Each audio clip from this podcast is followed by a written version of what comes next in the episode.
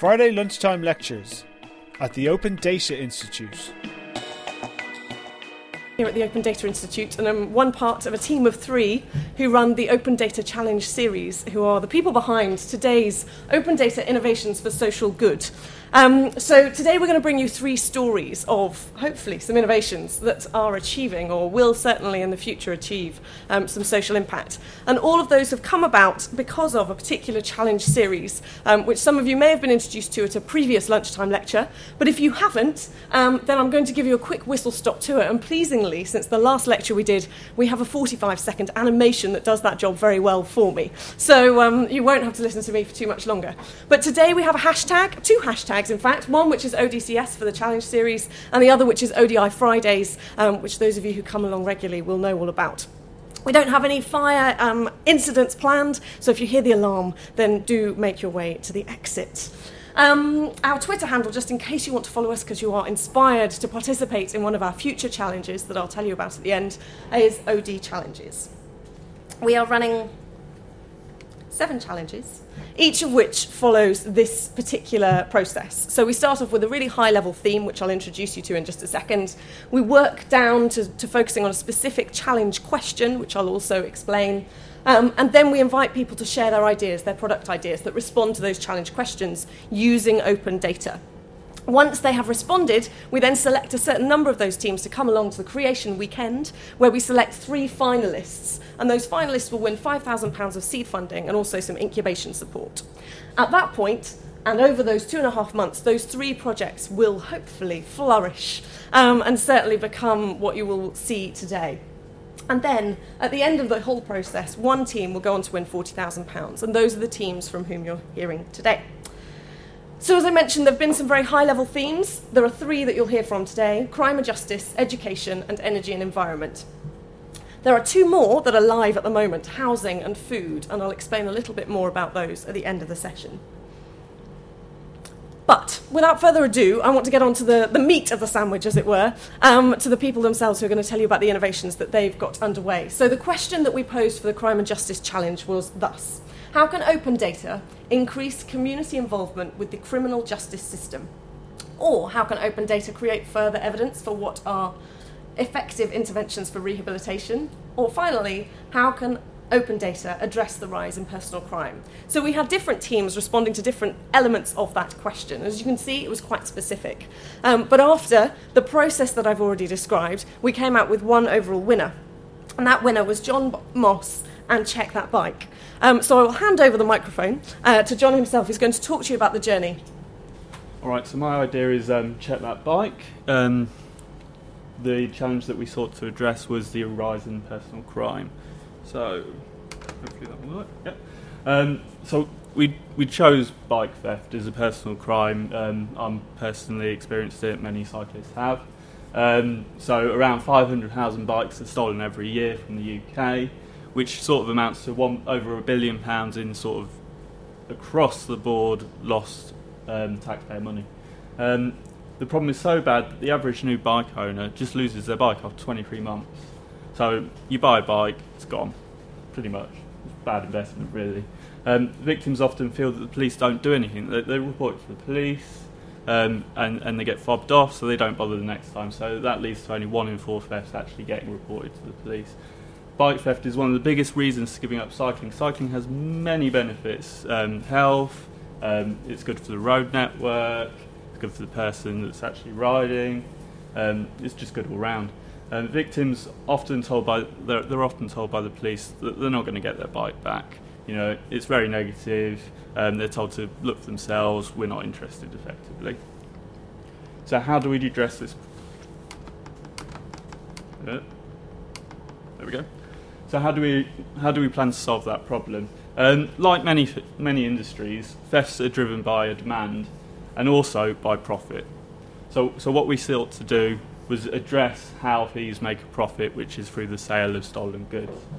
Um, so what we do is we operate a service much like HPI checks in cars, where you type in a unique number that's stamped into all bikes by default by the manufacturers um, and we give you yes or no answer to the question is this bike stolen? Simple. Um, We also offer extra advice in case the frame number wasn't recorded by the person who had their bike stolen.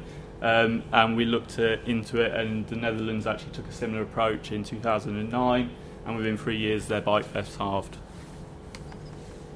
So, our impact so far we, we, we launched straight after January, after the OD challenge finished for us. Um, 17,000 visitors have come to the site, which has generated 6,000 checks. We've identified 653 stolen bikes. Um, and assuming they were all recovered, which is an assumption, um, we recovered property worth £174,000 and indirectly benefited the UK by 1.3 million. Um, the new pub- we've developed an API as well, so it's not just us using the data that we have, um, and that's used by 29 developers in the UK and worldwide. We also have sought to do an initiative where we're asking the police for this data, and that's been supported by 5,500 cyclists in the form of a petition. The future. Right, so we've got this service running, it is working now. Feel free to go to the website and mash the keyboard if you like and use the service. Um, we need more data though. Uh, the police have been very um, unresponsive, if you like, in providing our, our data. So we're working with a solicitor to apply the freedom of information laws to get that from them i.e., if they won't give it to us, we'll make them. Um, we, we're seeking to integrate with other services, so you've got classified websites like Gumtree, you know, put it in front of the, the people themselves and, and get them using it as well. Um, one, of, one of the services we just integrate with a, a new classified, and they've already generated 7,000 new checks. Uh, get more people checking bikes with the Check That Bike.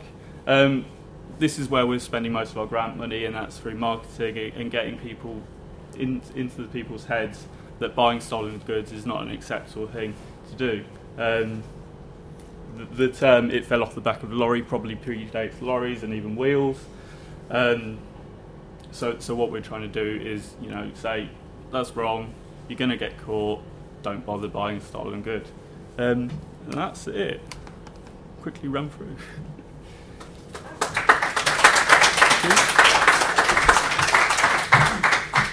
Super, thank you, John. And um, I should have said, for those of you who are new to lunchtime lectures, the, uh, the structure is that we should have about 20 minutes of input um, and then 20 minutes for opportunities for questions from the floor. So um, do keep those burning questions to hand so that we can uh, capture those and uh, hear responses from the, the various different teams at the end of the session. So I'm going to move us swiftly on to the second challenge, uh, which kicked off a little later, um, and uh, that was focused on the broad theme of education. And the specific question that we posed was this. Uh, how can open data help parents to make informed choices about their children's education in one or more of three key areas? So we focus people on expressing a preference for a school, choosing a subject or other learning priorities, or engaging with their children's learning more broadly. So we had a whole host of different responses to this. I think we uh, hopefully uh, fired up a nascent community of people who hadn't started using open data within the edtech space already. Um, we had a real range of competitors. Um, and the, the overall winner was, in fact, a team uh, of, uh, which came from an organisation that already existed, um, but who created a product especially for this particular challenge. Um, and that team was Skills Route. So I'm going to hand over to Steve Preston to tell us a little bit about their journey. Thanks, Bryony. Okay, so as an organisation, so as Bryony says, we're an existing organisation. We focus on education data. This is kind of what we did. So a client of ours sent us the link to this challenge, and we thought, well, this is perfect for us. Let's think about how we can apply what we already know to a new set of challenges. The big thing about us is that our work is with uh, schools and local authorities predominantly. This challenge was about parents. How can we help parents and young people? So it was great for us to think of different ways of using our, our data. So what did we do to think about how to use the data we already know? Well, we thought about what pro- problems do we know. So as well as using open data to produce a solution, we also thought how can we use open data to evidence the problem. Um, we particularly wanted to focus on post-16. It's something we, we know very well. A few facts, 150,000 AS grades are fails each year, so this is about 12% of all um, AS exams sat, so a phenomenally high proportion. 40,000 children drop out of year 12, so before the traditional end of post-16 education, and 19% of 16 to 24 year olds are unemployed. So the data is telling us there's a challenge to be to be tackled. So what we did as a part as a process of the, of the challenge process, if you like, is we wanted to evidence this further. A lot of this work we did after the challenge weekend, so we were obviously one of the three finalists. After that weekend, we wanted to really evidence there was a demand for what we were trying to solve. And we, had, we spoke to parents, we spoke to young people, uh, we spoke to schools, we also looked at statutory guidance and uh, what schools needed to do, and really evidenced the fact that the careers advice and choice, particularly around post 16, so after you've finished GCSEs, what are my options? Where should I go next? So we had a lot of evidence there was a demand for this type of solution. We also um, tested it out with some schools, so we tested schools route, and this is me standing behind this kid here, and I'm desperately trying to not grab the mouse and go, no, do it this way, do it this way. Um, so this was obviously a really useful experience with, with young kids to say, is this a tool that they're going to find useful as well? So what was Skills Route? Well, firstly, you enter some simple information. So you put in your postcode, your expected average GCSE grade. So this chart example, average of C grade. Uh, whether you're looking at an A-level route or vocational route, and, and ideally the subjects that you're looking to do. From that, and this is where the open data really kicks in, it tells you in your local area the providers that offer the subjects that you're interested in, and also your projected average grade post 16. So in this instance, the, the person in question has got a C grade GCSE average. At the Brit School, we've chosen that as an example, they're projected to get an E in English Lit, a D in History, uh, and a D in Media. And you can compare that to lots of other schools on the same map to identify actually there's other places where I might do well. Equally, I could change my options and find the Brit School does great things for me in other, in other subjects. From that, and that's what, that's what our focus was at the start, but through this challenge, we really learnt about lots of other data around uh, higher education stuff and also around careers. So with that information, we could then say, well, what options do I have post um, sixth form studies? Goes on to tell me, well, these are some subjects I might be able to study at university, and the, the UCAS points I'd need to get into those. Um, and then also information around careers. So again, we need to map together the subjects and the sorts of careers um, that are available to, to, young people. And again, with these instances, you can see information like their starting salary uh, and the salary that they might be able to achieve uh, when they're a little older than that. So the big thing for us about going through this process is, yes, we knew education really well, but as we got feedback from the people we spoke to, we realised we can do more. We can look at other sources of open data around higher education and careers, and really going through the process of the, you know, the, the whole challenge uh, was great for us to really push us in new directions and learn more about the, the open data that's available. Um, so what happens next? Um, so what we're going to do is, although we've already done our kind of prototype, we actually want to rebuild it because we want to really focus. We, we, built it from what we thought would be good, but we want to start from working with young people and say how would they, what were the decisions they would go through, and rebuild it from their point of view. Um, so therefore, we were going to redesign the site. We use something uh, called Tableau Public to build our existing site. We want to rebuild it in a much more sustainable way. Um, then in around six months' time, once we, we've done that, we're going to pilot with schools and two local authorities. So one of the big things for us about this project was demonstrating this could be a sustainable product. So we've got a lot of interest from schools already who, who hopefully will pay for some of the advanced features. And then after that, uh, the money we we've won from, from the process of this challenge, we're going to use on promoting this to hopefully get a, a wider reach as possible in terms of the impact, both from parents, young people, and also from schools as well.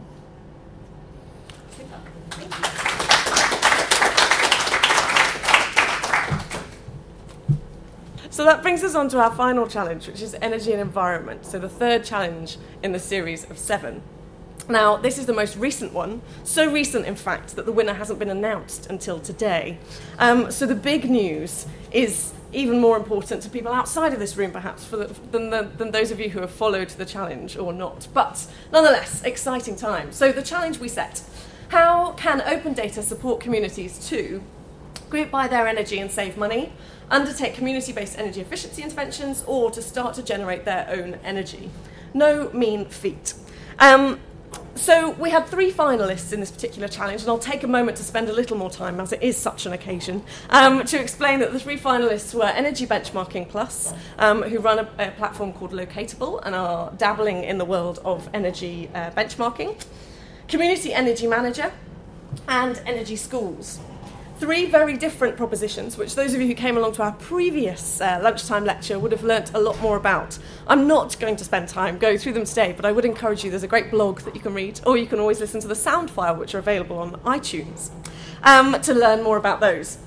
So we. Uh, put some fairly punishing judging criteria together, which uh, stretch across all of our challenges. So we were looking for an innovation which was going to be innovative, uh, you're glad to hear, uh, hopefully has some kind of societal impact in relation to the challenge problem or the challenge question that we've posed. Um, and by that we mean obviously social, environmental, or economic that they have used open data extensively through their solution um, and that it has been effectively incorporated into the project. Um, and there's also bonus points there if they are generating additional new open data through the process that they are following.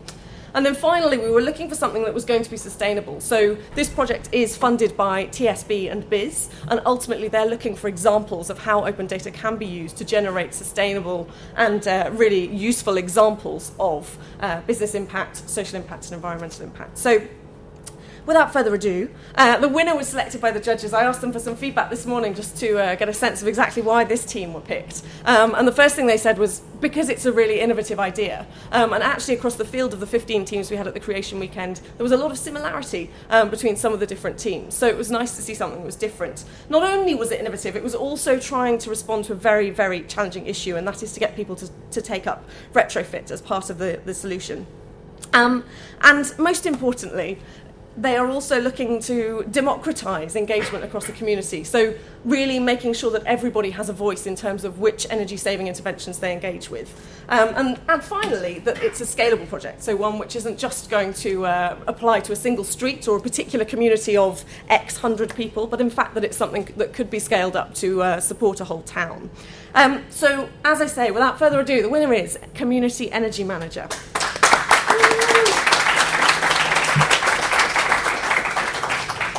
Thank you for indulging me. Um, and uh, so, without, without further ado, I'll hand over to you guys to, to tell everybody a little bit more ex- about exactly what this proposition is. Thanks, Bryony. Hello, everyone. Um, what we're doing to is Oh, space. just use the arrows. Arrows, okay. Uh, yeah, so Community Energy Manager. Uh, the aim is to help uh, community groups um, do large scale retrofit uh, projects and help them become viable social enterprises. Um, there's lots of money out there for retrofit at the moment. There's the energy company obligation, there's the Green Deal, uh, which is starting to get going. Um, but because of the practicalities of trying to deal with individual householders, um, most of that uh, subsidised funding goes towards social housing and council housing.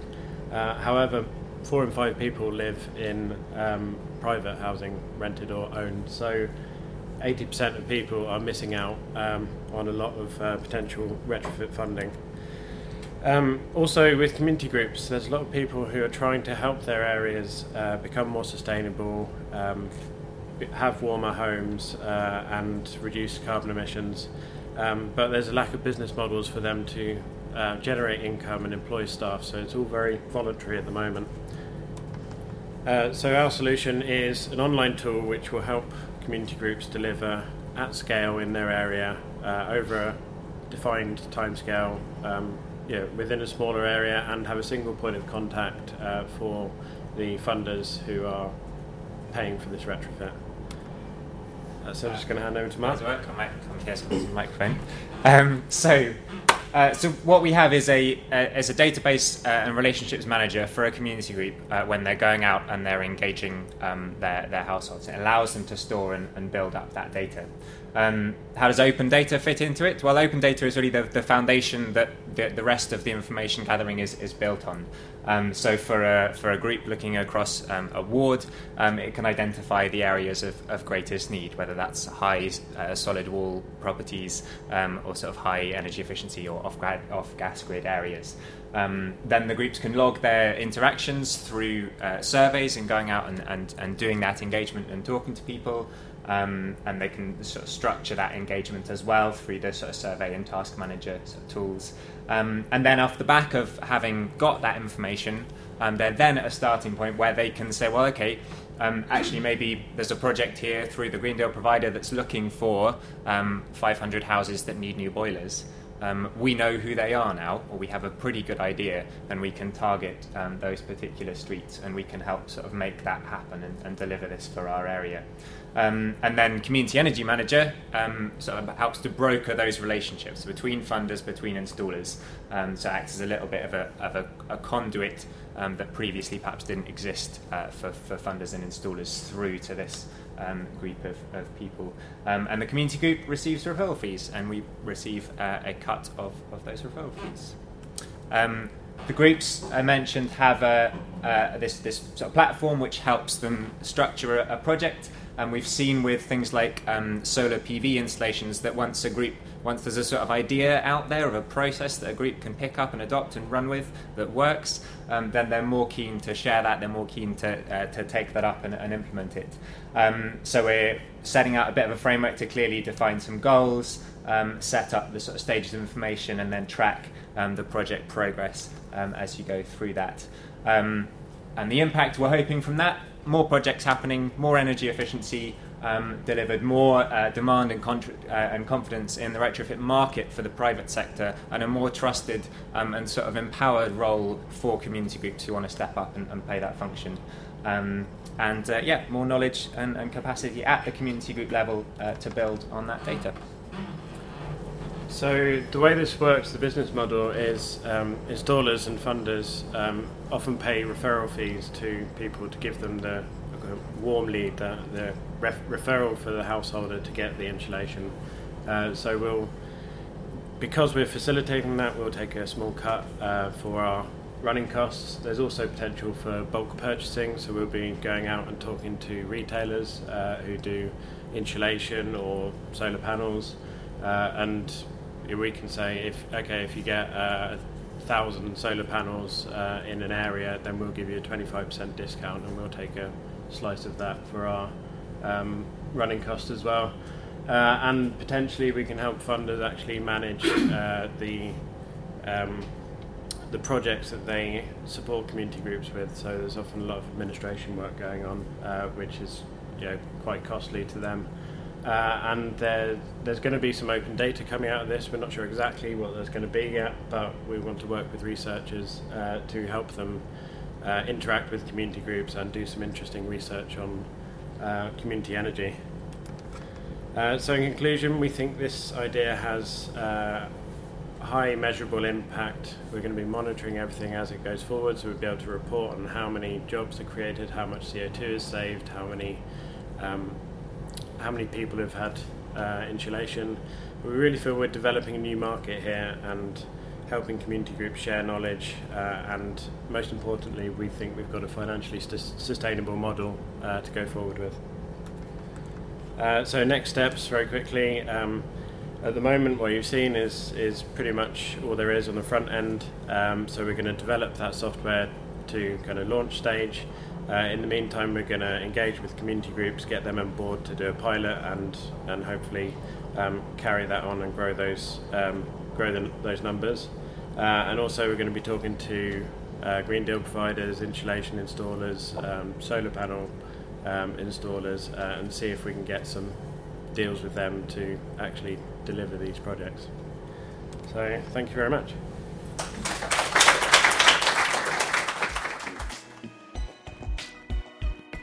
You've been listening to a Friday lunchtime lecture brought to you by the Open Data Institute.